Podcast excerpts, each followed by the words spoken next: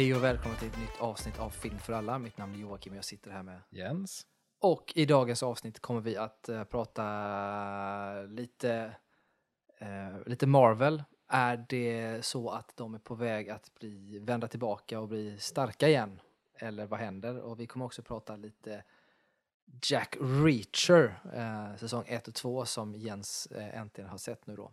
Ja. Men innan vi går in på detta så eh, tar vi lite kort vad vi har sett för nyheter och tankar på sistone.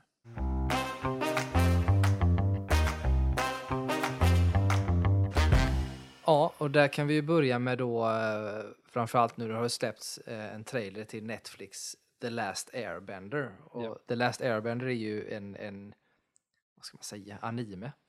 Fast det är inte en anime. Eh, Anime-inspirerad Ja, det kan man säga. Eh, tecknad serie. Ja, för att det är ju inte riktigt japanskt på det sättet. Men, Nej. men den är inspirerad av det. Men det är fans räknar det ju typ som anime. Ja. Eh, och nu ska det göras en sån live action på Netflix som, som man gör nu för tiden. Eh, och nu har ju trailern släppts. Eh, och du har ju sett mycket mer Last Airbender än vad jag har gjort. Jag har sett lite grann. Jag har inte alls, Jag har ju sett allting. jag är inte alls in, in liksom, förstådd i den världen på det sättet. Jag kommer ihåg när man såg lite grann på den tecknade serien lite grann när man var yngre. Och sen såg jag när de gjorde en live action film eh, den filmen för många år sedan. Den var ju så dålig. Eh, och sådär. Men du, nu har vi ju sett trailern på den här. Vad säger du om den då? Eh, jag är, är exalterad över den här serien nu faktiskt. Jag har varit här lite fram och tillbaka med det. Dels var det så här kul att, ja, kul att de ska göra en live action-serie. Och så var ju originalskaparna ehm, eh, involverade. Sen så gick ju de ur det projektet. Och då blev man lite så här, okej, vad kommer de göra då? Liksom. Och då gick de ju ut ur det för så här kreativa differences. Liksom. De hade åsikter de inte kom överens om. Och då var man ännu mer så här, ja, men då blir ju inte, kan ju, hur bra kan serien bli då om skaparna tycker att det blir dåligt liksom. Uh, sen hade jag typ glömt bort den. Och inte tänkt så mycket på när den skulle komma ut. Sen så kom det ut att den ska släppas i februari. Och så kom en trailer. Eh, och trailern ser ju faktiskt, eh, ser i alla fall bra ut. Sen ska man aldrig tänka att trailern visar vad serien är helt och hållet. Men eh, rent så här om man tittar bara på hur världen ser ut. Så känns det som att de har hållit sig väldigt trogen till det. Och karaktärerna känns i, i alla fall i trailern väldigt liksom lika och liksom ärliga till vad karaktärerna var från den tecknade serien. Det är ju alltid väldigt upphöjt i tecknade serier, allting. Det är ett annat sätt att berätta på. Ehm, så det kan vara svårt att, få det till live action. Men eh, det man såg i trailern såg bra ut. Och framförallt att effekterna, nu såg det inte ut som effekten kanske är helt klara, vilket inte är ovanligt när en trailer släpps. Men hur de använder effekterna, liksom just de här elementgrejerna, eld, vatten och vind och allt det där, såg väldigt bra ut. Eh, speciellt om man jämför med den här filmen som gjordes av M. Night Shyamalan som Mm. var helt, helt, helt, helt värdelös när det kom till det. Ehm, så jag, är, jag ser fram emot det. Mm. Det är lite så Netflix-grej nu att de de tror sig kanske har typ unlockat hur man gör om sådana här adaptions efter Exakt. typ eh, efter de gjorde, vad heter den? One Piece. Eh, One Piece, ja precis. Att nu har de liksom låst upp eh, nyckeln, eller dörren till hur man Det gör. kanske de var det de så här, satsade på när de köpte loss så jävla mycket anime för att kunna ha på Mm. Netflix för några år sedan. Mm. När det bara öste anime. Mm. Och sen dess har det del, dels har det gjorts mycket alltså, anime-inspirerat Mm. eget de har gjort. Typ Voltron gjorde de ju, Mm. eh, som är baserad på en anime de har liksom gjort i väst. Och den serien är svinbra tycker jag. Och så har de gjort Blue Eye Samurai och allt det här liksom allt eftersom. Så att de kanske har haft den här planen att så här, vi ska låsa nyckeln till att adaptera. Ja men tecknat. eh, exakt, tänker jag. De har ju också den här, vad heter den, Bucky. Eh, Ja. Som är en sån som, som är egenproducerad också, anime. Så det, det känns som att de har satsat mycket på den Ja. biten. Vilket är... Smart för en stor jävla fanskara. Det är en stor fanskara eh, som slår överallt och det blir liksom som en slags konkurrent till Crunchyroll typ. Eh, Ja. Nästan. Men det blir det mer, kanske mer lättillgängligt för många att ha Netflix än Crunchyroll. För Crunchyroll Ja. har ju bara anime. Ja. Eh, men här plockar de liksom ut godbitarna på något sätt. Som de tycker som passar för västerländskt eh, kanske mindset på något sätt. Ja. Eh, ja men det är kul, det blir ju ändå lite roligt. Jag har ju som sagt inte sett det, men det var som One Piece. Jag hade liksom inte sett alls mycket av det. Jag hade inte alls tänkt på det, men jag blev helt såld på One Piece-världen och alltihop efter den blev live action. Och det kanske blir samma sak med den här då. Tänker jag att det kan vara rätt coolt. Mm. Eh, så. Nej men eh, kul. Eh, sen var det lite grann då kring eh, eh, den här, vad heter den? Roadhouse. Roadhouse ja, som vi ska diskutera. Det är alltså en, en eh, remake på filmen som gjordes med Patrick Swayze på typ 80-talet. Eh, som nu då görs med Jake Gyllenhaal. Det jag kan tänka mig att många känner till Roadhouse utifrån Family Guy. När de gör Ja. ett skämt av Peter, Roadhouse, Peter ja. gillar Roadhouse Ja, och går runt och säger Roadhouse Roadhouse. och sparkar Meg typ. Eh, exakt. Nej, och Roadhouse är ju, alltså för mig är det så här, det, för mig är Roadhouse lite av en så här kultfilm. Jag kommer ihåg att jag såg Roadhouse när jag var väldigt, väldigt liten och eh, sent någon kväll satt och kollade på Roadhouse. Jag tyckte den var så jäkla fräck liksom. Med Patrick Swayze som var någon sån här karatekille som skulle Ja. hjälpa till då. Så Jag har, aldrig, för- jag har aldrig sett Roadhouse i sin helhet. Nej, och jag tror så här att jag, jag vill nog inte se den heller nu för jag tycker att minnet av den är fint och jag tror verkligen att den kommer inte vara lika bra när jag ser den nu. Liksom. Nej, alltså jag har ju sett, jag, jag vet jag såg, den var med i någon sån här nedbrytning jag såg eh, på den här YouTube-kanalen Corridor Digital som har ju det här, de VFX-nedbrytning men så har de också för eh, stunt och sånt. Och där hade de här Roadhouse en gång, då var det så här, man såg att, alltså det är ju roliga stunt och bra stunt, bara att det är väldigt mycket man ser eh, inte riktigt kanske håller idag. Och det är också så här, då kanske man inte vill titta på dem. Nej, Om det- man inte, om man inte redan har liksom en nostalgi för dem. Nej, men jag tänker så att jag, minnet av den är så fint så det, och jag har ju verkligen ett behov av att förstöra det minnet eller se den på det sättet. För det är inte, inte någon film som man måste se om heller utan det får vara som det är. Men så blev jag lite grann när jag såg att de skulle göra om den tänkte jag men ja, intressant, Jake Gyllenhaal gillar jag ju. Uh, och, och få sätta in den liksom i en kontext i, i vår, vår tid. Eh, och så såg man trailern nu för man ser på bilden så är, eh, alltså så att säga, själva affischen eller posten som finns för den så ser den ganska så här mörk ut, som en action-thriller. Mm. Eh, och då blev, då, där blev jag först lite så här, men fast så är den ju inte. Den är rätt ljus ändå. Alltså klassisk så här 80-tals, eh, typ romantisk action.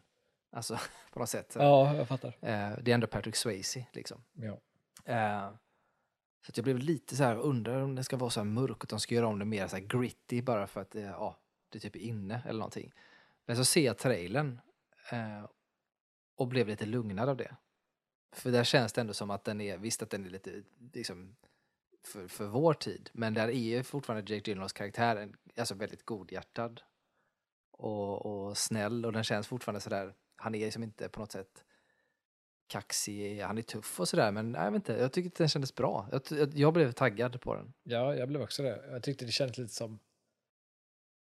Det, det känns som, lite så här på samma sätt som eh, jag tycker när det kommer till John Wick, att det känns som att det är liksom en regissör och liksom ett team av liksom ett action-team och stundteam som liksom har haft passion för projektet. Mm. Känns det som i trailern. Det känns som att det, liksom, de, de har tyckt om att göra det de har gjort. Liksom. Och det ser, ser kul ut, det ser bra ut. Och känns Ja, lite så här, jag får precis. lite, jag får lite så här 80-90-tals action känsla av det Ja, också. Så här, att det känns liksom, att, att, att våldet i filmen är liksom tydligt filmvåld. Liksom.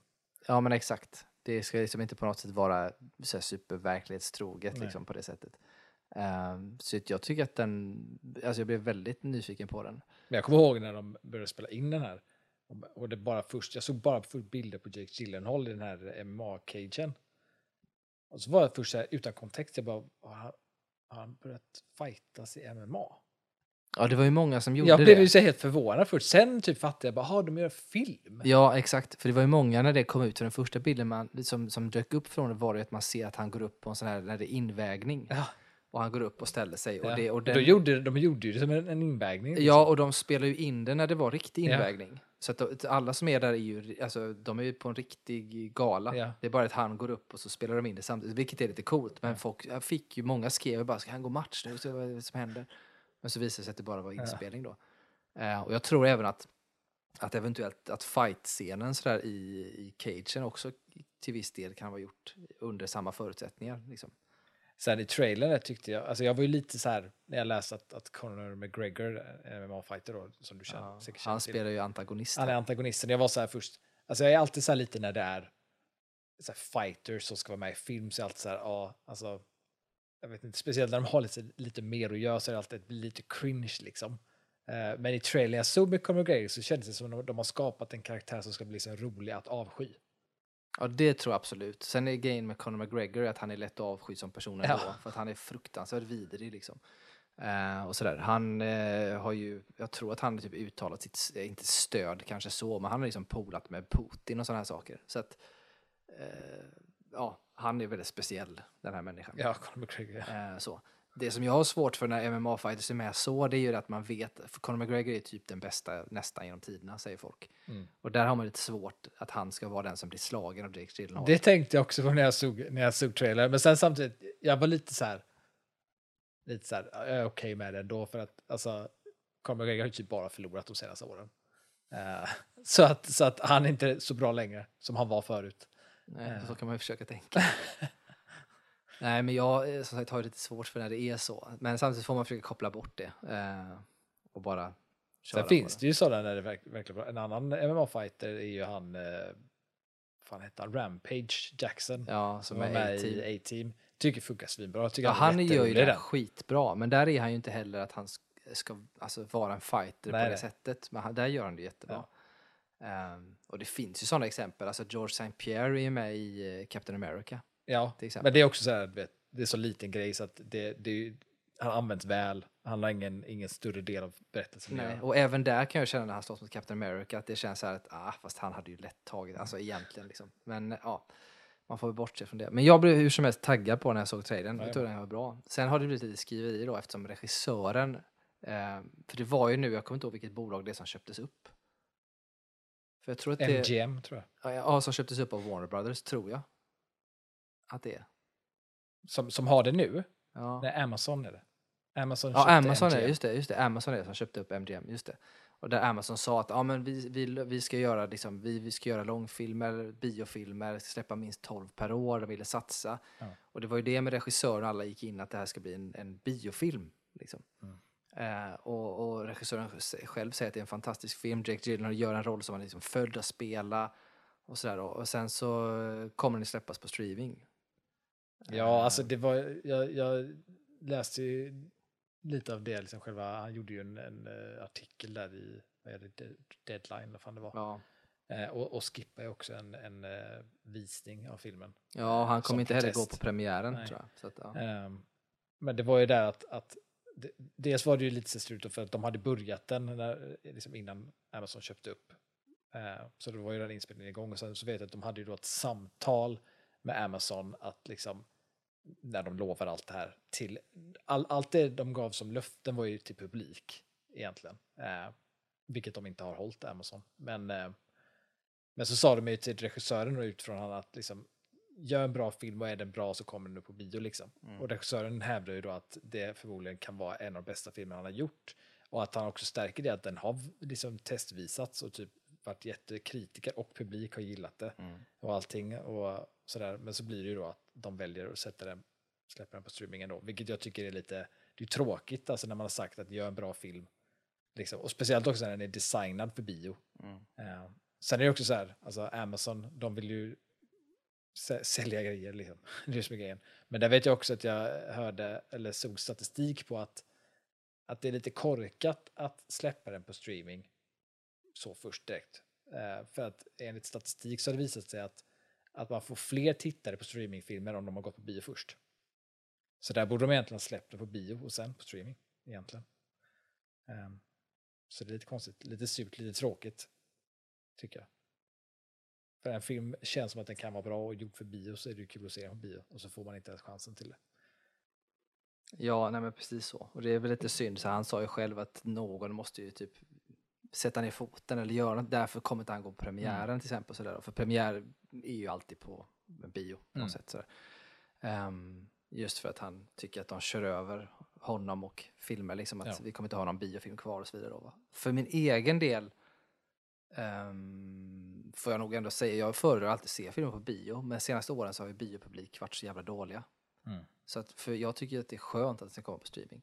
Det känns inte heller som en film som jag nödvändigtvis måste se på bio. Även om jag helst hade velat se alla filmer på bio om man ska vara sån. Men den känns inte som att jag måste se på bio. Så att för, för jag blir bara glad att den kommer på, på streaming. Eh, för egen personlig vinning. Ja. Så, Så här, I allmänhet, jag är inte jätteförtjust i eh, att Amazon som företag ska liksom ha så stor del av kakan när det kommer till filmindustrin. Alltså jag vet inte, jag gillar inte det. Det är samma sak, jag gillar inte att Disney har så mycket heller. De har Nej. jävla mycket. Jag tycker det, Nej, jag vet inte, jag tycker att allt det här, det är så många som köps upp av, av andra grejer och liksom går ihop och smälter ihop och blir annat och så vidare. Och jag tycker, jag vet inte, det reflekterar i filmerna de senaste tio åren tycker jag. Alltså att ja, kvaliteten kanske. på filmer är inte riktigt lika bra. Nej, så kan det vara. Samtidigt så tycker jag ju att alltså det finns ju fördelar också. För jag tycker Amazon har ändå gjort liksom, de, eh, de har ju tagit den här, eh, alltså Sagan om ringen adaption de gjorde, Rings of Power. Mm. De har Sagan om drakens återkomst, eller Wheel of Time-serien som det heter på engelska, som de har gjort. Eh, Så de gör ju saker som man drömt om som, som ung och nörd att se, som aldrig hade hänt annars. Och det tycker jag ändå är lite fint. Så att det finns ju fördelar med det också. Ja, det finns, det finns fördelar. Det finns eh, i det. Och sen får, så att både det, är bra liksom och dåligt. Liksom. där, ja, men det är liksom lite grann när man hamnar i det så här Amazon och de här som gör att om du ska se de här sakerna som man drömde om när man var liten, det kommer liksom inte gå upp som bio, eller det kommer liksom inte gå upp som film, så, utan det är ju streaming det går till. Och det känns, jag vet inte, det är ändå lite bra, tycker jag. Men samtidigt så tycker jag det som är fula i det här är att de ändå säger att de, alltså, de säger en sak och regissören fattar det som att vi, det ska bli bio, men så blir det inte det. Det känns ju taskigt. Liksom i det. Och jag kan förstå det. För den känns, när man tittar på trailern, så känns det som att den skulle kunna gå på bio utan problem. Ja. Ehm, och det är alltid så synd att, att plocka bort en sån chans att det kan komma. Liksom. Det är ju som med, med Barbie och, Oppenheimer, speciellt Barbie när de släpptes förra året, liksom, att det blev en sån biogrej. Alltså att folk återvänder till bio. Och det, jag tycker alla chanser man kan ta till det liksom viktiga för att hålla, hålla det vid liv. Liksom. Eh, för det, är, det blir, det blir, alltså streaming blir, påverkas rätt positivt av att företag som Amazon köper upp för att de vill ju ha streaming. Eh, men tyvärr så är det ofta biogrejer som blir, bion blir offret på något sätt. Ehm, det är liksom, och så blir det struligt, bara ta Warner Brothers, alltså hur, hur struligt det har varit med DC och allt det där och att där saker slängts upp på streaming tidigt och allt sånt där och bio har liksom gått sämre och allt sånt. Så att det, det, det är lite tråkigt när det blir för mycket så här, de som hamnar på toppen är inte de som är de har liksom ingen riktig kärlek till, till film som liksom ett medium på eller vad man säger. Eh, Det är mer, Nej. de är där för pengarna och film råkar vara en grej som kan ge pengar. Eh, Så Ja. det, är lite, det är lite tråkigt. Ja, det kan det vara. Som sagt, det finns för och nackdelar med det. Så är det. Eh, vi går över till sista saken då, då. Det är ju för att det kom en film som inte flugit helt under radarn och det är ju eh, en film eh, med Zac Efron i huvudrollen och även John Cena Mm. som heter Ricky Stanicki. Mm. Eh, och det trailern var, tycker jag var väldigt bra. Den, Ja, den ser ut som att det kan vara roligt. Det, för mig kändes det lite grann som, det är samma typ av humor nästan lite grann som, som i typ Hangover eller liknande. Ja. Alltså åt Ja, det ja, hållet. Ehm, där det då utspelar sig att det är, det är tre polare som under många år har haft en fjärde polare som då är Ricky Stenicki. Men han är påhittad. Mm. Så de använder honom som ursäkt för att komma bort från familjerna liksom, Ja. för att komma iväg till typ åka till Vegas eller vad fan som helst och hitta på saker. Ehm, och ja, det är liksom grundprincipen fattar Ja. man det som att det är så det är. Och sen så verkar det som att helt plötsligt som att någon på något sätt kommer på dem. Eh, på något sätt. Eller börjar märka att det finns liksom hål i historien. Ja. Och så blir de tvungna att, ja, de hittar då en Ricky Stanicki som kan spela en Ricky Stanicki helt enkelt. Som de kan ta och presentera eh, för folk. Och det är ju då John Cena. Mm. Och vad jag förstår så är han, för de hittar honom när han står och kräks i en jäkla papperskorg eller någonting. Och sen fattar jag det som att han eventuellt är vuxen skådespelare då, som man säger. Ja, Alltså gör- porrskådis. Ja, han, liknande. han är ju på någon scen där och gör konstiga saker också. Ja, men det är någonting. För jag fattar det som att eventuellt att de typ rekryterar honom. Han, han är lite så här smådum. Alltså som John Cena är bra på att spela. Liksom. Ja. Eh, och att han då är typ en porrskådis som de lyckas rekrytera till att spela Ricky Stanicki. Och sen så, ja. Och sen ja, kan man bara tänka sig alla, alla, alla så att säga, små hål de kommer trampa i under vägen för att upprätthålla den här fasaden. Ja, något någonting de tänker ska gå fort. För de ska ju egentligen bara ha han för något event typ. Ja, och presentera honom i princip. Här, ja, här är vår fjärde vän typ. Men så är det ju, blir han ju, i trailern ser man ju att, att han blir väldigt populär bland folk där. ja, bland deras blir- chef. Ja, och blir väldigt involverad i deras liv. Ja, Mer än vad de hade tänkt. ja. Och Det, det är ju ingen spoiler för det är ju trailern, Ja. men chefen de har där anställer ju honom. Ja. Och då helt plötsligt är det ju lite halvjobbigt läge. Så det är Men en kul så här, så här, för, förväxlingskomedi Ja. och så är det lite hangover-känsla. Och så här. Så den, jag tyckte att den såg eh, absolut eh, rolig ut. Det känns lite grann som John Cena spelar något som han är väldigt bra på och Ja. Zac Efron spelar som han också är bra på. Det är liksom lite så här, för Zac Efron är ju fort, han är ju inte en ungdom längre. Men att just spela så här lite spjuveraktig fast nu som vuxen och hamna i lite problem, så här, det känns Men det är också Perfekt. Zac Efron, han är sån här... Eh, jag, jag tycker han funkar så jävla bra i komedier. Ja. Eh, men det känns som man ofta glömmer bort det, typ. Men jag tycker, för jag menar, i, i de här eh, Bad Neighbors som jag tror de hette i Sverige, men de hette lite olika. Ja, Där tycker jag att han är, är, jag tycker han är svinrolig i dem och så tycker jag att han är svinbra i Baywatch. Men han är bra. Han är ju ofta bra som just en, en typ straight man Ja, i det. Han har ju lite samma status i komedier som, och nu har inte han gjort så många komedier, han har gjort Hangover och det är Bradley Cooper i princip. Och de har lite liknande sätt att vara i komedier på något sätt. Ja att de är lite, de är lite cool- coola killen typ. Ja, med coola killen straight, men det är inte de som drar skämten på det sättet. Och så, men de är roliga för att Mm. de är som de är bara på något sätt. Mm. Ja, nej, den eh, blir jag lite taggad på. Den ser jag fram emot att se faktiskt. Det är Ja. alltid kul med bra komedier. Ja, då släpper vi det segmentet tänker jag, så går vi in på dagens ämnen. Och dagens ämnen är då, vi har ju då eh, Marvel först och främst. Vi har två grejer från Marvel där. Vi har delvis Echo-serien och vi Ja. har också The Marvels-filmen. Men vi kan väl börja med Echo då, tänker jag. Ja, vi Eh, och ta den serien. Eh, Echo, eh, för alla som eh, inte vet vad det är, Echo är ju eh, döv. Mm. Eh, och det tangerar ju också lite grann det här som är populärt nu, för Echo är ju också typ native american och Mm. har det liksom heritage med sig. Och Echo dök ju först upp i... i Hawkeye.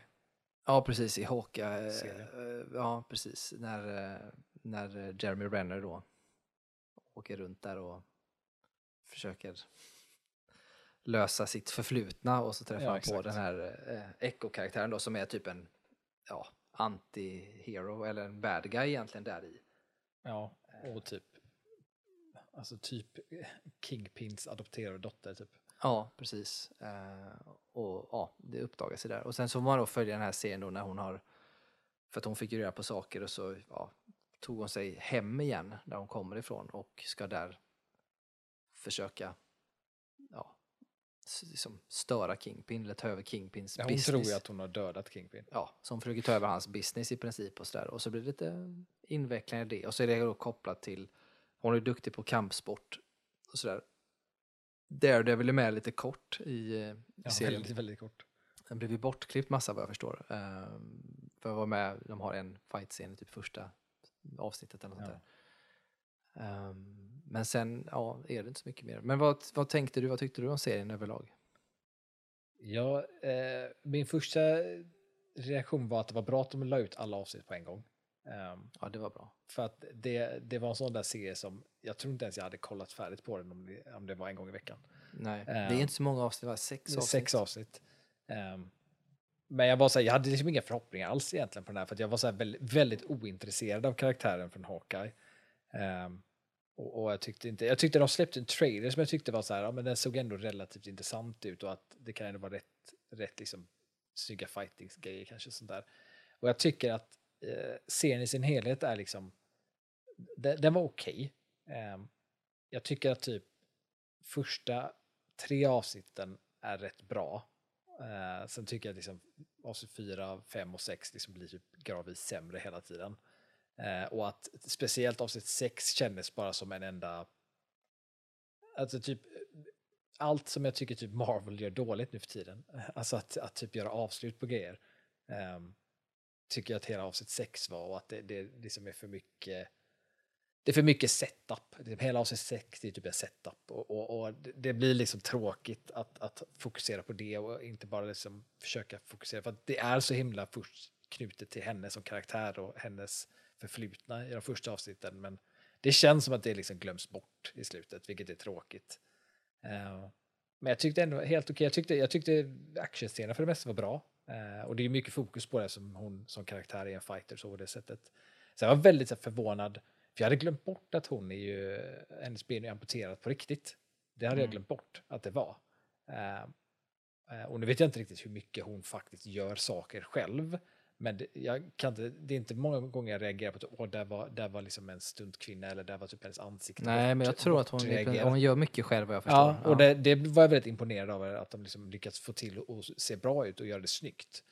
Ehm, och sen så var jag också imponerad av, alltså det jag tyckte var intressant med det var alltså hur karaktärer kommunicerar eftersom att hon är döv så är det ju mycket eh, hand, vad heter det? Teckenspråk. Ehm, så dels är det sådär, jag, jag, jag var lite sådär för det blir subtitles då, men för oss i Sverige är man ju van vid subtitles. Men jag tänker så här, undrar hur det är för de amerikanska tittarna. Liksom, hänger de med liksom, i det? Ehm, så jag tyckte den kombinationen är intressant och, och också just att hon är döv på riktigt. För det betyder ju att de behöver ju ha gjort detta på riktigt liksom också. Ehm, så jag är liksom imponerad av, av att de ändå, att liksom ser den sidan av så kommunikation på något sätt. För det är inte ofta man ser en serie eller en film eller någonting där det är så mycket, alltså inte ljudliga repliker. Utan Mm. det är så mycket bara kommunicerande egentligen med ansiktet på det sättet. Mm. Ehm, Så det var bra. Jag tycker hon var väldigt bra. Hon var, jag gillade henne mer, alltså skådespelarmässigt insats gillar jag henne mer i sin egen serie än i Hawkeye.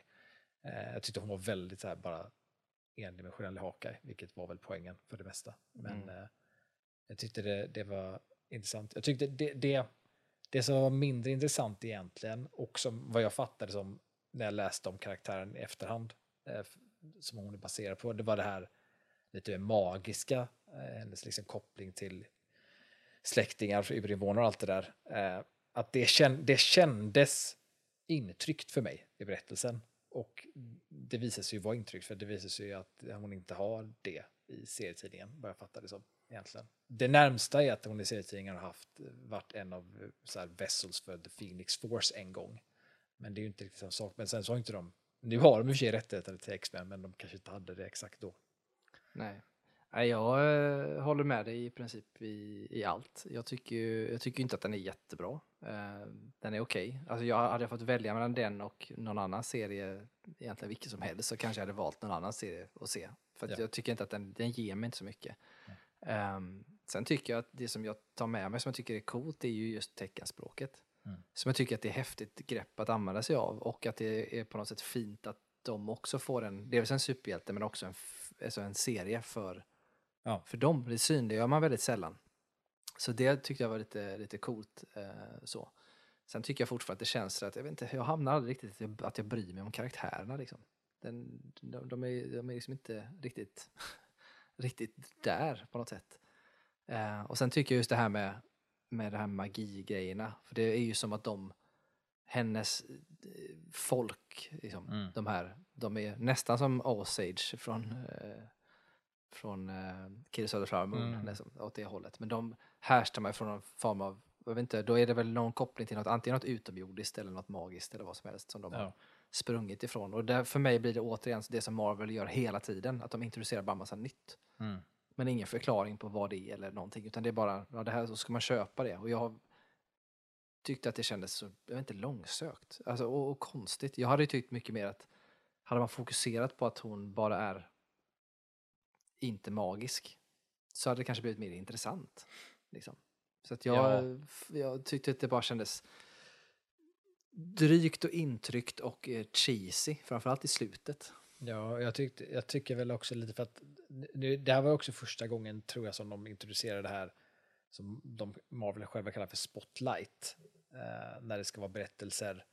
För det är en, en egen logga till exempel nu då eh, framför spotlight-loggan. Nej, jag tror också spotlight-loggan var på den här eh, eh, varulvsgrejen de gjorde. Du vet den här Ja, den uh, one... eh, one-shot-grejen där. One-shot-grejen, Jag tror ja. den också räknas in i spotlight. Och det, det, poängen där är att de vill ju skilja Spotlight-projekten ifrån det övriga för att Spotlight-grejerna ska ju vara mer menat som en så här, här följer vi en karaktär som du behöver liksom inte ha sett någonting Marvel innan, typ i tanken. Nej, Och du behöver inte heller tänka på att, att det ska liksom platsa in någonstans sen.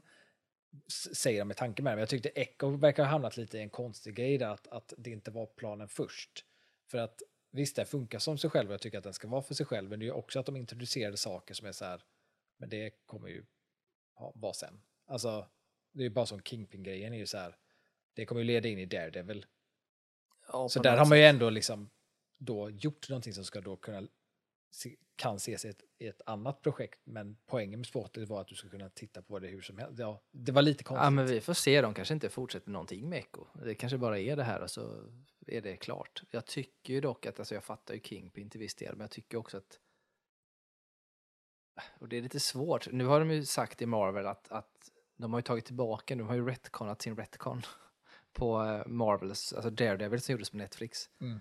Eh, Där de sa först att de ska bortse från det, det, är liksom inte det tillhör en annan, typ såhär what if-värld. Typ. Ja. Men nu har de ju sagt att det är canon. Det är därför de spelar in Daredevil igen. Ja, Eh. alltså, de, ja, alltså det är fortfarande så här.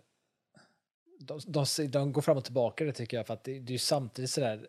Det är som att de säger så här att man, om man vill att det är canon så kan man låta det vara canon men att det typ inte sägs för att en detalj i det är ju bara att eh, hammaren som Kingpin använder i Daredevil-serien för att döda sin pappa är ju inte samma typ av hammare som vi ser i Echo. Um. Nej, och det kan vara så. Men de har ändå gjort ganska mycket för att där, där man ser att Kingpin dödar sin pappa, eller det rummet, är ju, nu har inte jag sett, det var ju, jag har inte sett jämfört sida vid sida, men det är rätt likt det rummet som han är i, i Daredevil. Ja, alltså jag tror att tanken är att, att, att man, man kan, om man vill kan man titta på Daredevil från Netflix och, och att det, det flyter ihop väl utan att man liksom ska sitta och störa sig. Ja, jag- Sam, samtidigt jag tror att det, man kan säga så här att, att det är en what if, fast what ifen är väldigt, väldigt, väldigt lik det de har. Ja, kanske. Att det skulle vara små detaljer som skiljer sig. Ja, kanske, men jag tänker mig ändå för de ändå pratar om att alla de här Jessica Jones de hör ihop med liksom. Det är det sista de sa. Och det var just när de gjorde detta så bestämde de sig också för att ta tillbaka eh, Matt Murdock, alltså de karaktärerna. Mm. Valde de ju att helt plötsligt, de skulle inte vara med, men nu är de med helt plötsligt i det här de ska spela. De gör ju om Daredevil-serien Mm. och, och spelar in nytt. De har ändå kommit en bit, men så gör de nya och det ska inte längre vara 18 avsnitt eller vad det nu var, utan verkar ju korta ner det då eller något sånt där. Så att, och det där känns så jävla rörigt. Jag förstår inte varför man bara kunde bestämma sig från det från början egentligen. Och sådär. Men jag tycker också att det är det som blir lite märkligt för mig, att Kingpin är ju som han är så jävla bra i Daredevil-serien. Och sen så tycker jag på något sätt att här är han, han är fortfarande obehaglig, spelar ju bra, men han är ju, jag vet inte, han känns svagare i, I Echo, ja. eh, på många sätt. Och sådär, vilket stör mig lite. Och det är väl därför de måste hitta, tyvärr, då, magi hos henne. För att annars hade hon aldrig tagit Kingpin. Nej, aldrig. Eh, liksom. Och det hade varit mer intressant. En riktig sån, det här kommer typ aldrig gå, man måste, alltså stakesen blir högre, det blir Mm. jobbigare att ta sig. För det var ju skitdrygt för Daredevil att ta sig an Kingpin. Mm. Så att, ja, det är lite märkligt. Jag tycker att serien var inte topp, men det fanns vissa ljusglimtar i den. Ja. Ja, men vi släpper Echo, tänker jag. Och så går vi in på nästa mästerverk. The Marvels. The Marvels, ja. Ja. Som utspelar sig då, det är liksom The Marvels. Det är då Captain Marvel och så är det Miss Marvel, heter hon Ja, va? ja. Eh, Den här dimensionshoppande som har den här bangen på sig. Ja. Och eh, den här sista då som är, Som aldrig får något namn. som aldrig får något namn men som, Som har haft massa namn i serietidningen. Hon har ju även varit Captain Marvel en gång. Ja, exakt. Och, Men det är hon som är med i eh, WandaVision. Är med. Precis, det är där hon dyker upp. Det är där hon får sina krafter också Ja. i slutet. På. Dottern till Captain Marvels bästa vän. Ja, så det är de tre det handlar om. Och eh, ja, det är ett hot då, för det är någon som är ute efter en, ehm, alltså i princip från första Guardians, där du har bad guy där, den här Mm. uh, Cree-snubben är han va? Ja. Eh, det är typ en, ja, en arvtagare till den, kan man Ja. säga, som beger sig på jakt efter den här, en, den här, samma typ av bangle, alltså armband, Armband. som Miss Marvel har, Ja. fast den andra det är ett par. Liksom. Hon är ute efter båda de två, hittar bara en och så är det en jakt där för hon ska återställa sin planet. Ja, exakt. Och det gör hon med hjälp av att ta från andra planeter massa resurser Ja. och sådär då. eh, Och ska göra saker då. Va? Ehm, och så blir det någon mix där med att de här tre hela tiden byter plats med varandra för att det är någon kraft som gör att de... Ja, så att de blir liksom bundna ihop till att sköta sig och sådär. Precis. Eh, och då är tanken att det ska agera som någon form av så här, åh det är krångligt i början, de vet inte hur de ska göra, till att de helt plötsligt använder det till sin fördel och, Ja. och får ihop sig och det ska vara fint och sådär. Jag tycker att den var skitdålig. Vad tyckte du? Ja, alltså jag tycker att... Eh, alltså dels så är det så här, det- är en sån tydligt exempel på när man har gått och, och alltså, kapat massa. För att den är rätt kort. Och det märks att det är saker som fattas. Det, det är ingen film som behöver göras. Nej, De gör och- den bara för att göra den, för att ja, vi måste ha ut någon så de inte tappar intresse för Marvel typ. Ja, men alltså jag kan tänka, jag kan tänka mig att, att, att det fanns en plan. Men det är bara det att Marvel och Disney, de har, de har ju ändrat den här planen allt eftersom hela tiden nu. Eh, och, och blivit så mycket så här att någonting går inte riktigt som de tänkt, så då bajsar de ner sig och så måste de ändra allt liksom. Och eftersom att det uppbyggt som det är uppbyggt, ändrar du en sak så måste du ändra allt efter. Det är ju som ett, liksom, vad heter det, när man staplar sådana dominobrickor liksom. Det blir Mm. en sån effekt av det liksom. Ehm, och, och, och jag kan se att det fanns saker i, i The Marvels som egentligen var tänkt för en, en annan plan än vad de nu har. Och så har de försökt få in den här filmen att funka i, i deras stora hela nya plan de har, Marvel liksom, och Disney. Um, och då har det blivit för att alltså, jag tycker man, man märker att liksom, det saknas en tredjedel av filmen har typ klippts bort. Uh, det är så mycket saker som är liksom hopp, hoppandes från en sak till en annan, saker som går för fort och där märker man, där har de haft, där har de haft en hel sekvens förut säkert. Um, så väldigt mycket som tagits bort och, och gjort filmen svagare. Um, och sen så är det lite som Marvels stora problem de har i väldigt många filmer är ju liksom fiende fiendeproblemet. Att, Mm. att fienden i sig, antagonisten, är, är endimensionell och ointressant. Eh, och att det är också svårt när man har en karaktär som Captain Marvel som man också har som jag tycker de gjorde väldigt bra i hennes egen film och jag tycker de använder henne väl typ i Ja, den, Avengers och sånt den där. att första har- Captain Marvel-filmen som gjordes tycker jag ju faktiskt är en av de liksom, bättre av de Ja. senare. Den tycker jag Ja. är bra. Den är bra. Jag tycker de bygger upp hennes karaktär som liksom den kraften har väldigt bra. Problemet då i den här filmen är ju att man har ju, hon är ju för stark, alltså det är som är problemet. Och, och då behöver man hitta något sätt att försvaga det så att, att en antagonist... Man För behöver- man vill heller inte, på något sätt är det, de är liksom typ nojiga för att välja liksom bra antagonister känns det som, för att de vill inte typ... Det är som att de Slösa vill, på dem. ja, de vill inte slösa på dem, jag blir så här, det är så dumt, ni, det, ni måste slösa på dem då. Nej, jag håller med Alltså för att det, det blir så dumt att ha en sån, alltså egentligen väldigt svag antagonist och så ska hon liksom gå upp mot, alltså Captain Marvel hade hon ju aldrig tagit någonsin. Plus att det är två till och så ska man liksom ge, liksom försöka balansera ut det och det blir, ja, det blir Nej, tråkigt. Det, det kallas ju för nerfa i tv-spelsvärlden, Ja, när man nerfa, eh, tar ner karaktärerna. eh, Så här, att, och det är det de gör med Captain Marvel, känns som ganska rejält. Mm. Eh, vilket jag har svårt för, för det är samma sak när jag, jag vill ju se henne vara stark och cool. Ja. Liksom. Det är samma sak när jag ser en Superman-film. Jag vill ju se Ja. en stark och cool Superman. Och det får man inte här, här blir det bara svagt. Jag tycker också kopplingen mellan för att hon har ju då inte träffat den här eh, dottern till sin bästa kompis, hon som har en av Mm. krafterna på jättelänge. Och så, där. och så vet man inte riktigt varför. Och sen när det kommer fram till varför så känns det typ som att det kan inte vara sant. För att det är en jävligt dålig anledning. Ja, alltså, eh, så här, för att hon bara sa att ah, men hon hade ihjäl den här AIn då på Ja. Eh, och så, för att den var ond. Och det, och det kan man köpa. Eh, och så kallas hon för, då, för The Annihilator. Ja. Och, så här, och, de, och, och så skäms hon för det och ville återställa det först innan hon möt, mötte henne igen. Liksom, och så där. Och man, och man, alltså jag bara, men va? Jag har gått 30 år liksom. Jag, jag, jag får inte ihop det. Det är en otroligt dålig anledning. Och känns som att det är liksom helt ovettigt, för jag tycker inte att karaktären har varit så ovettig och dum innan. nej, det sättet. Nej, nej. Eh, Hon är, alltså, ja, nej, hon, hon, är, hon är inte som hon är tidigare. Liksom, Nej, egentligen. jag tycker att, och det gäller kanske alla utom Miss Marvel, hon är väl kvar i de andra, men de andra tycker jag ändå känns som att de inte riktigt, det är inte samma karaktärer. Nej, och jag tycker en av de värsta som jag tycker egentligen det är Nick ju Fury. Nick Fury, ja, för att Ja, han är exakt. inte Nick Fury. Nej, jag håller med. Jag satt tänkte på det också, bara vad fan är detta? Alltså grejen han, i, i den här filmen så är han bara Samuel Jackson. Ja. som ska vara lite rolig typ. Exakt. Det är allt det. Han är inte Exakt. Nick Fury överhuvudtaget. Och Ja. jag tycker det är, alltså jag vet inte, nu, han är ju, alltså det är så lätt att glömma bort hur gammal Samuel. Jackson faktiskt ja, är. nej, han är rätt gammal. Och det märks i, i The Marvels. Man ser när han, när han ska sig. röra sig. Ja, jag vet. Jag bara, det här, nu är han gubbe. sak. Jag tänkte exakt samma sak. För han ser ju fräsch ut, Ja. men när man rör sig, jag tänkte på exakt samma grej. Och det är just det att han inte är Nick Fury. Jag satt och tänkte på det. Han är ju, för att i första Captain Marvel som görs så är ju han ju inte riktigt Nick Fury heller, men där är han ju ung. Ja. Och, och då förstår man att det är en annan tid, han hade en annan koppling till henne. Eh, och att, klart att han kan ha en liten mer avslappnad stämning gentemot henne så. Ja. Men här är han ju...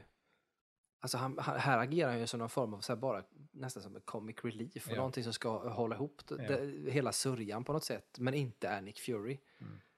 Eh, och jag håller med dig om antagonisten som jag också tycker är svag, för det, allt det här är, det är så löst baserat. Det, det är verkligen så här, alltså stakesen, visst att det kan vara höga stakes, men det är fortfarande så här att det är så orimligt hat eller orimligt sätt att tänka även om man varit med om hemska saker. Som jag tänker en, en, så dumma är inte folk. Alltså, man har svårt att förstå antagonisten.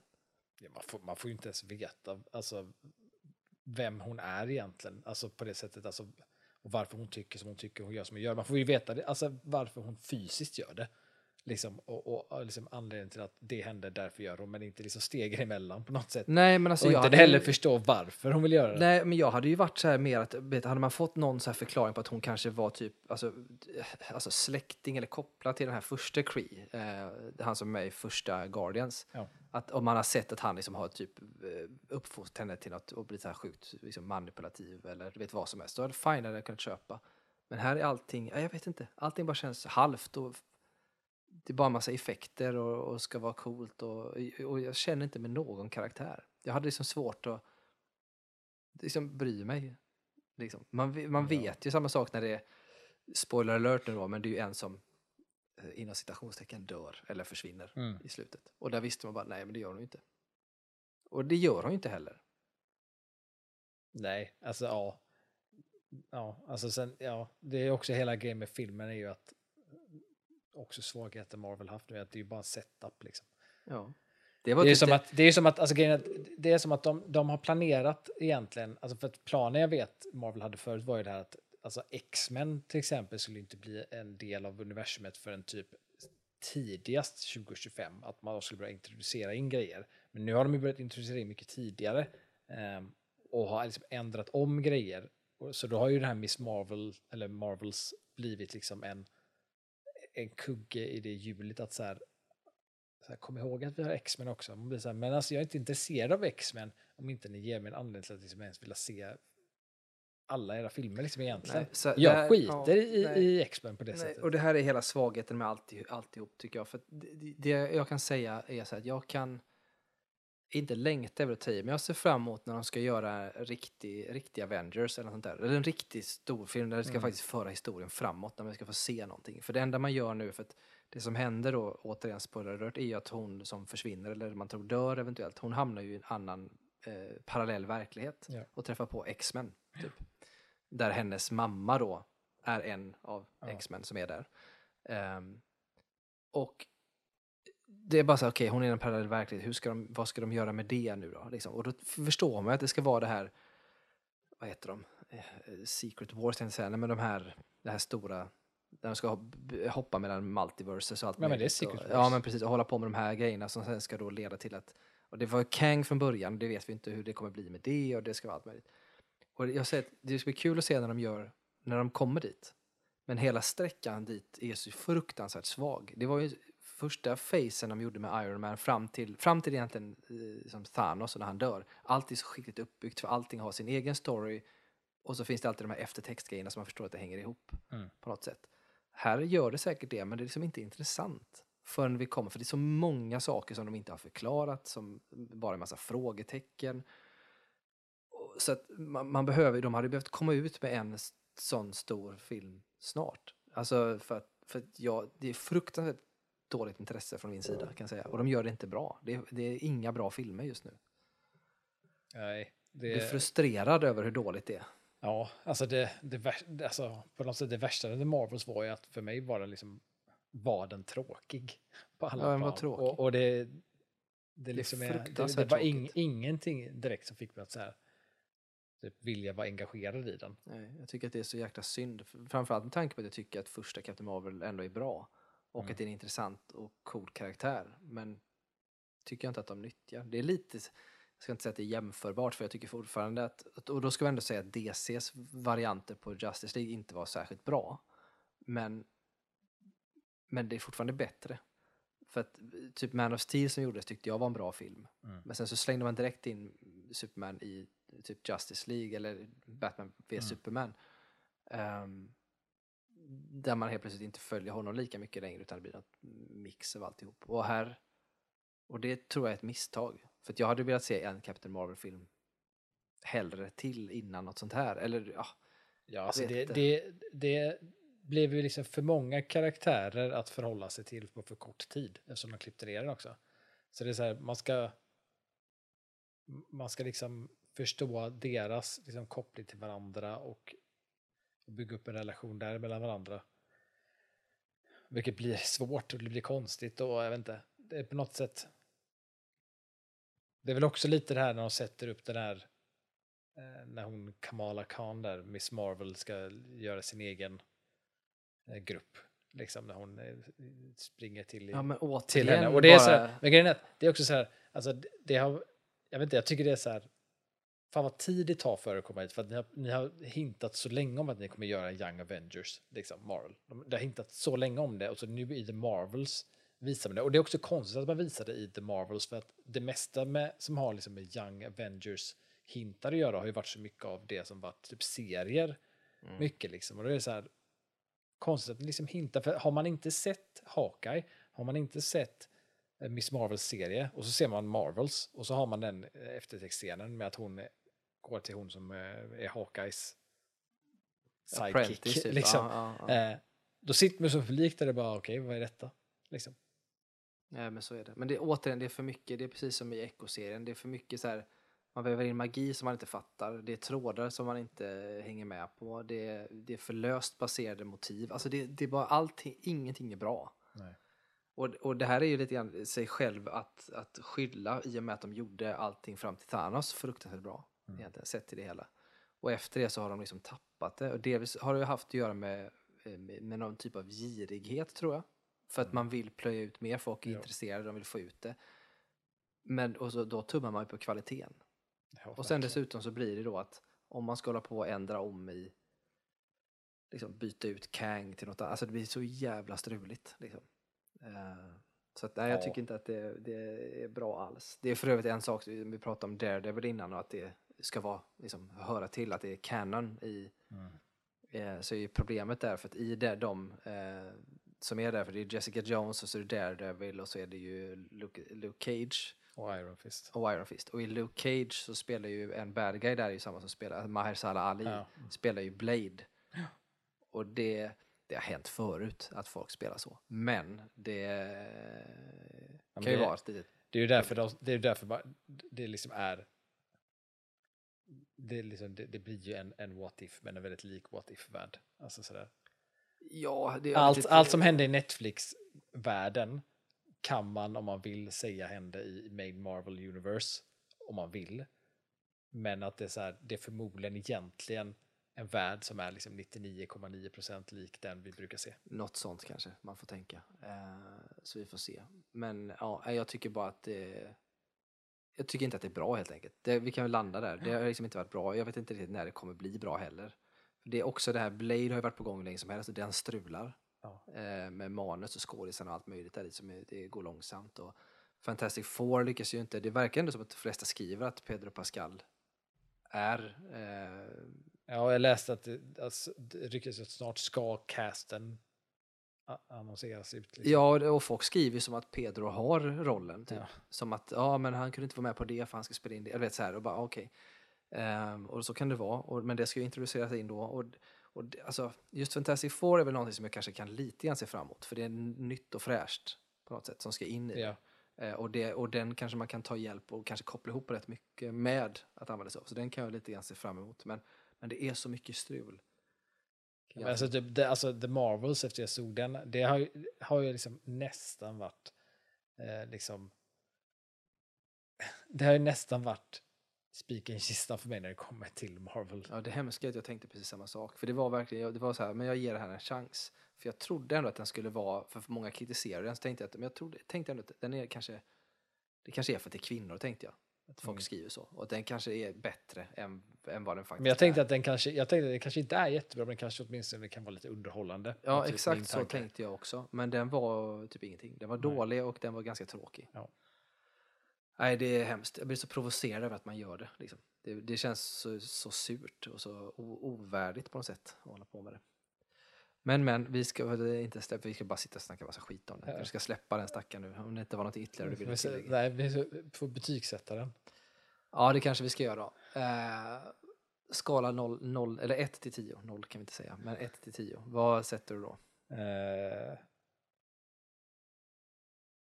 jag sätter, jag kommer inte ihåg vad jag har satt här på andra som är verkligen så här. Det finns ju filmer som är värre. Eh, men en trea ger jag den. Ja, jag tänkte 3 också. Det är 3 för mig med. Det är klart det finns filmer som är värre, men det är knappt alltså. men eh, det får få en trea. Ja. Eh, vad det nu betyder. Ja. Den är liksom inte sevärd egentligen. Nej, Samtidigt så är det så att om man det är... är ingenting i den som man behöver få med sig till något annat heller. Nej, och samtidigt är du Marvel-fan så är det klart du ska se den. Liksom. Eh, men nej. Nej. En trea.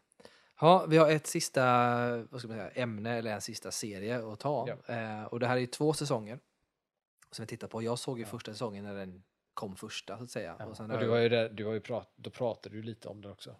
Ja, precis. Och så har jag nämnt den vid flera tillfällen. Jag nämnde det inför nu att säsong två släpptes Ja. och sådär. Och nu har du sett då säsong ett och säsong två. Eh, och det är ju nämligen då Reacher som det heter, Ja. så då på Amazon. Eh, som är alltså baserad på, på eh, böckerna om eh, Reacher. Vilket jag fattar att det finns asmånga böcker. Jättemånga eh, finns det. Och det, jag tror att det är Lee Child som skriver dem. Jag tror att det är så. Ja. Ehm, och det finns jättemånga att ta av. Och jag har varit, sugen själv på att läsa dem just för att jag har hört att de ska vara rätt bra. Alltså sådär, det är ju det är ju som att läsa, alltså det är ju lite grann som så här, det är inget svårt och inget speciellt utan det är liksom en, en actionläsning. Liksom. Jag har hört att de ska vara rätt underhållande att läsa. De verkar ju vara rätt vänliga för att adaptera i alla fall. För de har ju adapterats flera gånger på olika sätt. Ja, precis. Och de är ju populära och han skriver väldigt skickligt och, och verkar liksom ha koll på mycket saker. Så. Så att, eh, men Reacher eh, har ju gjorts innan då, med, alltså när Jack Reacher med Tom Cruise. Mm. Jag vet, han fick ju kritik för att Reacher ska ju vara typ två meter lång och muskulös som fan. Mm. Och dessutom IQ som fan. Alltså Mm. smart också. Smart. Ehm, och jag tycker inte att det, alltså inget mot Tom Cruise, men han spelar ju Tom Cruise när han är, när han är Jack Reacher. Han är som ja, han alltid är. Ja. Och han är vare sig stor eller speciellt muskulös eller framstår som jättesmart där i heller. Eh, sen tycker jag att de filmerna är väl underhållande. Så. Ja, alltså jag, jag, när jag såg eh, första med Tom Cruise där, så var jag så här, jag hade ingen aning vad det var för karaktär alls. Nej, Så, nej, så men- för sig själv som film Nej, tyckte jag att det var en bra film. Liksom. Och jag tycker som sagt att de är, de är helt okej underhållande. Men sett hade jag läst böckerna och nu när jag sett Reacher-serien Ja. och vet vem det är, då blir det svårare att tänka sig att det är. Reacher. Liksom. För Reacher ska ju vara som sagt stor och eh, smart som fan och sådär. Eh, och spelas ju då av Alan Richin, Richins, Richson. Eh, som jag tycker han gör med bravur. Men där är det ju då, för Reacher är ju då en före detta militärpolis. Mm. Eh, som hela hans grej att han har varit sån militärpolis eh, med så special, special unit typ som jobbar inom militärpolisen och då måste man vara skitbra för att lösa brott inom det Ja. militära och dessutom kunna gripa liksom, ja, i princip de duktigaste militärerna som skulle kunna eh, mörda människor ska han ju kunna ta. Ja. Liksom. Så att han måste ju vara väldigt, väldigt bra. Men hela grejen med honom är ju att han han har gett sig av från det militära livet och lever som så lite vagabondaktigt. Han har typ inga ägodelar, han tar sig bara från stad till stad och åker runt för att han vill, Ja, han han vill bara- vara fri. Han Han vill, liksom, bara kläderna på sin rygg och ja, en tandborste typ. ja, han vill liksom inte vara en del av ekorrhjulet. Det är hans sätt att se på det här är det friaste man kan Ja. vara på något sätt och, och åka runt. Och så försöker han ju då, hela hans grej att han som klassiska hjältar gör, man försöker undvika problem men Ja. de hittar honom i alla fall. Exakt. och sådär. Ehm, och första säsongen som, som gjordes så utredde han ju brodet eh, mordet på sin egen bror. Ja. Eh, och, och så är det liksom, det är alltid så här nystande i en gåta som ska lösas och sådär. Ehm, men jag har som sagt jag har ju sett det så att jag vet ju vad jag tycker. Jag är mer nyfiken på vad, vad du säger om, om eh, Reacher. Men alltså, typ, anledningen till att jag började titta på det var dels för att du har pratat om den eh, och tipsat. Och dels för att det så här, då och då dyker upp i liksom mitt flöde så här, klipp från Reacher. Ehm, och att jag gillar han, Alan Richardson, jag gillar honom. Ehm, och så har jag sett klipp och varit så här. Och sen så blev det till en sån punkt där jag sett så mycket klipp av den så det började kännas som jag hade börjat se den. Så jag var så här, men nu får jag nog titta på den så att jag, jag får kontext till vad jag ser. Ehm, och där var det väl, alltså jag tyckte säsong ett var bra. Problemet var lite att jag hade, eftersom jag hade sett klipp så var det vissa saker som var så här, jag visste vad som skulle vara. Så lite gåtdelen av det eh, blev nog inte riktigt samma effekt som det varit om jag inte hade sett något innan. Eh, men jag tycker att det liksom var en, en bra serie, alltså rent hur man har valt att lägga upp avsnitt till avsnitt. Eh, väldigt så här bra liksom, narrativ i det, att, att man, för varje avsnitt så vill man se nästa. Liksom. Eh, väldigt så här binge-vänlig serie. Och jag tycker att han Alan Richardson gör, gjorde en svinbra roll. Gillar han som fan i den. Eh, och, och jag tycker liksom att jag tyckte säsong ett, alltså den är bra. Det känns också som typ säsong ett. Det känns som att liksom, det, har, det har kanske inte varit den största budget liksom, för att det är första gången de gör det. De liksom har, har gjort så. så det känns på det sättet som en, en första grej. Men också en väldigt bra första grej. Eh, och att, att en annan anledning också varför jag ville se den var för att de här ryktena med Batman och Alan Richardson som Mm. går. Ehm, och att, att efter att ha sett Reacher så kan man verkligen se han mer i den rollen eh, som Batman. Liksom. Ehm, Ja, och som en Bruce Wayne. ja, Liksom. Eh, men jag tycker att är intressant, jag gillar också det här, eh, alltså, det här liksom, mystiska mannen som Mm. ingen vet någonting om liksom. Eh, men med ett hjärta av guld, om man säger liksom. Eh, han, han är okomplicerad, vilket är skönt. Ja, det, På det, ty- alltså som, I sin personlighet. Han har ju komplicerade saker som händer runt omkring. Men han, man vet alltid vart man har honom. Ja, han är inte särskilt komplicerad alls. Och det tycker jag, det, det tycker jag blir väldigt, alltså, i säsong två märker man det väldigt mycket. Ehm, för att många andra hade ju liksom tänkt så här, ifrågasätta vad som är gott och vad som är ont och så vidare. Men han är ganska enkelspårig. Ja. Har, man, har man gjort någonting mot hans kompisar. Då ska de bara dö. Typ. Ja, men Alltså, rätt, det, rätt liksom- är rätt och fel är fel. ja liksom. exakt. Det finns ju Det är bara som, som en hund, hundplott, sido, sidoplotten i säsong ett. ja, Den här hunden, han ser då och då som är hans fel, liksom, att, att, att det är fel och han kommer göra någonting åt det. ja, liksom. exakt så. Jag tycker att det är så skönt med en sån okomplicerad karaktär. Det Sen lånar sig väldigt väl inför publik. Alltså, det är så lätt att följa det. Ja, jag tycker att det är, det är väldigt bekvämt att ha det så. Ja. Jag, eh, älskar ju, tycker det är skitbra. Jag tycker säsong ett är bättre. Eh, just för att det är lite mer, alltså det är ett mysterium i säsong två också, men det är lite mer mysterium i säsong ett. Det, tar liksom lite, det är lite mer detektivarbete, eh, kan man säga. Ja, det, det är det. och sådär. Och jag, jag kan tycka lite så här, alltså på det sättet, alltså för mig var de rätt jämlika.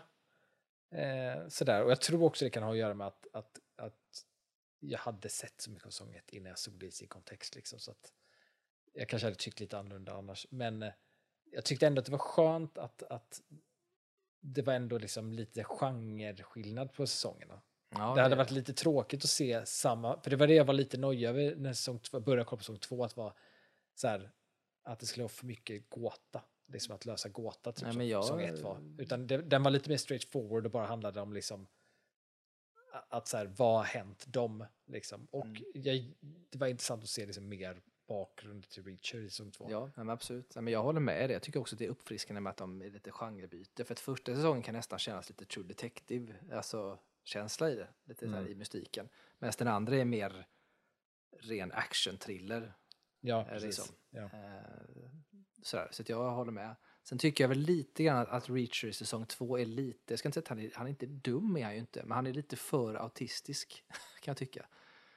Ehm, att han är liksom lite för inte förstår vanligt folk typ. Ja, ja, men jag kan fatta vad du menar. Ja, eh, ja, jag, jag, jag håller nog med i det. Jag kan, det, det- är också det- någonting jag reagerar på. Men jag tror att jag kan reagera egentligen lite på, på hela den här gruppen av folk, alltså från hans militärgrej. Mm. Att, att där ju, det är som att varenda person där skulle vara en, en, liksom, en, en karikatyr av någonting typ. Alltså Mm. att de ska, de ska alla ha sin egen lilla specialgrej. Och det gör att på något sätt behövde man, man, det, man förstärkte det som var liksom Reachers grej. För att han också kunde stå ut i den gruppen. Ja, jag håller med. Vilket gör att, att jag fattar vad du menar, att han, han blir liksom lite för alien typ. Ja men typ så, för det blir som att de måste förklara för honom hela tiden varför folk tänker som de gör, eller är som de gör. Eller att Ja. han, så här, och, och, det, och jag, kan, jag kan som sagt köpa det, jag har inget emot det så. Jag tycker ju återigen både i säsong 1 och i säsong 2 så finns det väldigt bra intressanta karaktärer med. Ja. Ehm, och det är alltid kul när man i säsong 2 återvänder och får se en gammal karaktär från säsong 1 som jag, tycker, som jag gillade väldigt mycket. Det är ju han sheriffen, eller han polisen som är Mm. i säsong 1. Ehm, och jag tycker att de har väldigt bra eh, karaktärer. Sen tycker jag ju att eh, alltså det, säsong två har hyfsat bra skurkar, men jag tycker fortfarande att sk- skurken och det, det känns bättre i säsong ett. Eh, Alltså jag tycker, jag tycker att liksom eh, vad skurken gör i säsong 1 är mer intressant än vad Ja. skurken gör i säsong 2. Precis. Sen tycker jag också att man lite grann, om man ska vara liksom nitpicka nu då, så tycker jag att säsong två så finns det ju en skurk som man får följa på håll hela tiden, Mm. fram till slutet när de möter honom. Ja. Och jag tycker att de lite grann slarvar bort potentialen hos Ja. den skurken. Ja. Han känns som att han ska vara typ mer speciell och viktig än vad Ja, det exakt. Det visar sig känns, vara. ja, precis. Och det känns som att han hade man inte behövt följa så mycket överhuvudtaget Nej, egentligen. exakt. När det är så. så den blev jag lite besviken på, för jag hade ju hoppats att det skulle bli någonting större av det på något sätt. Så. Men det är lite, jag tänkte också på det här eh, med Reacher-karaktären i sig. Ehm, för någonting jag tycker är så intressant i första säsongen är ju, alltså jag tycker anledningen man får varför han är så stoisk, det är ju liksom hans uppväxt med sin mamma och pappa och sin bror där Mm, specifikt. Eh, och man får det här att liksom, det är som den här grejen, jag var inte, jag var, jag, jag visste att det skulle komma, men jag var inte beredd på att jag skulle typ reagera så mycket som jag gjorde den här, när, det, när de besöker mamman, du vet, i slutet, Mm. säsong ett där. Eh, I flashbacken och hans bror säger när de är vuxna så säger han så här, remember don't cry. Liksom. Och så kommer de ut i bilen där och säger han, nu kan du gråta, och så gråter han liksom. Det, det, det var fint och det var så här också visa så här, det, liksom att han har så mycket i sig, men han liksom har lärt sig det här att vara, vara blank Mm. när han är bland folk. Den liksom, i säsong ett känns det som att det är så himla medvetet val han gör hela tiden att hålla tillbaka. Medan säsong två känns det mer, just eftersom det är det här att det är hans grupp där folk som hela tiden påpekar att, liksom, som att han är, inte riktigt fattar saker. Då känns det mer som att han är som han är för att han är typ lite underlig. Mm. Men det känns ju mer som att han är som han är för att han väljer det så tydligt. Och det försvann lite i säsong två. Mm. Precis, och det är därför jag tycker att säsong ett är lite bättre än Ja. säsong två.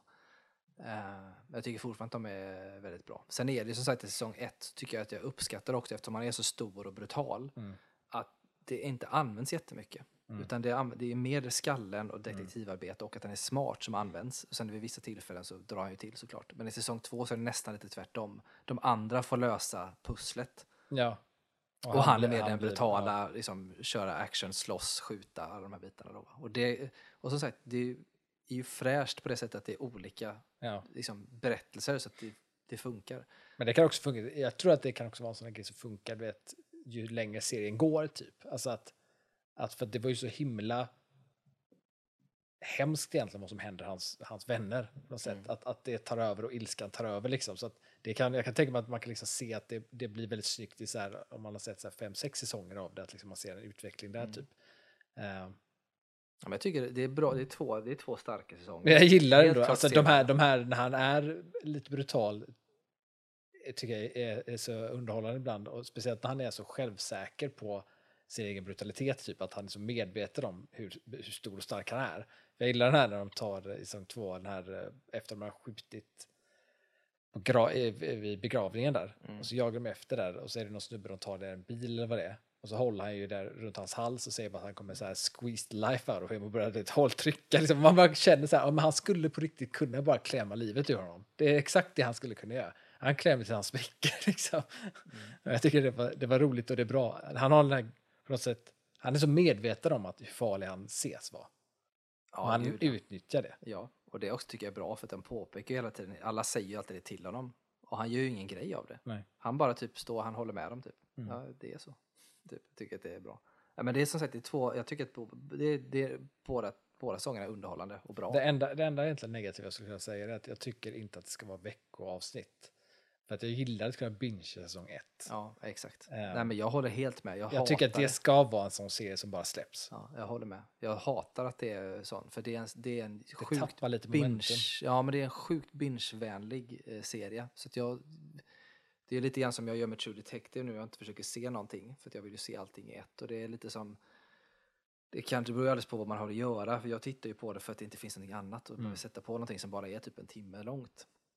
Men kan jag välja och sådär så kommer jag ju se nästa säsong helst i ett svep. Mm. Och det var ju redan innan hela säsong två hade släppts så hade det redan gått ut med Alan Richardson, jag tror det var efter två avsnitt in, så hade, la Alan Richardson ut på Instagram att ah, nu är jag här på inspelning av säsong tre av Reacher. Mm. Så att den, det kommer mer.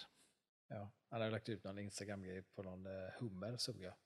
Ja, Som var, var någon hint då till en bok.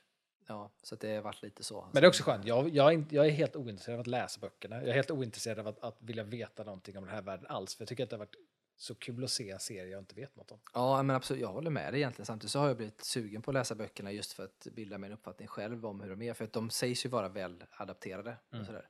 Eh, så att jag tänker mig att någon gång kommer jag läsa någon bok. Just för att jag tror att det kan vara lite underhållande. Men eh, jag har inget jättebehov av det. Så.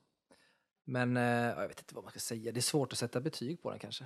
Eh, Ja, sådär. jag kan höfta till med att typ säga så här. Säsong ett är typ en... eh, En eh, åtta. Och så skulle jag sätta en sjua på två. Det är så tråkigt för jag tänkte precis samma sak. Det är exakt samma för mig. Jag skulle sätta åtta på första och en, en sjua på andra. Så får det bli. Echo satte vi inget betyg på. Ska vi göra det kanske Ja, också kan innan vi vi rundar av? Eh, Den får en, den får femma. Tråkigt. För det tänkte jag också säga. Så att, eh, Den är, bra. den är verkligen mellan. Liksom. Ja, exakt. Ja, men kul. Vi har varit överens om alla betyg idag. Ja. Det är ändå bra. Ja, jag håller med, det får bli en femma på den.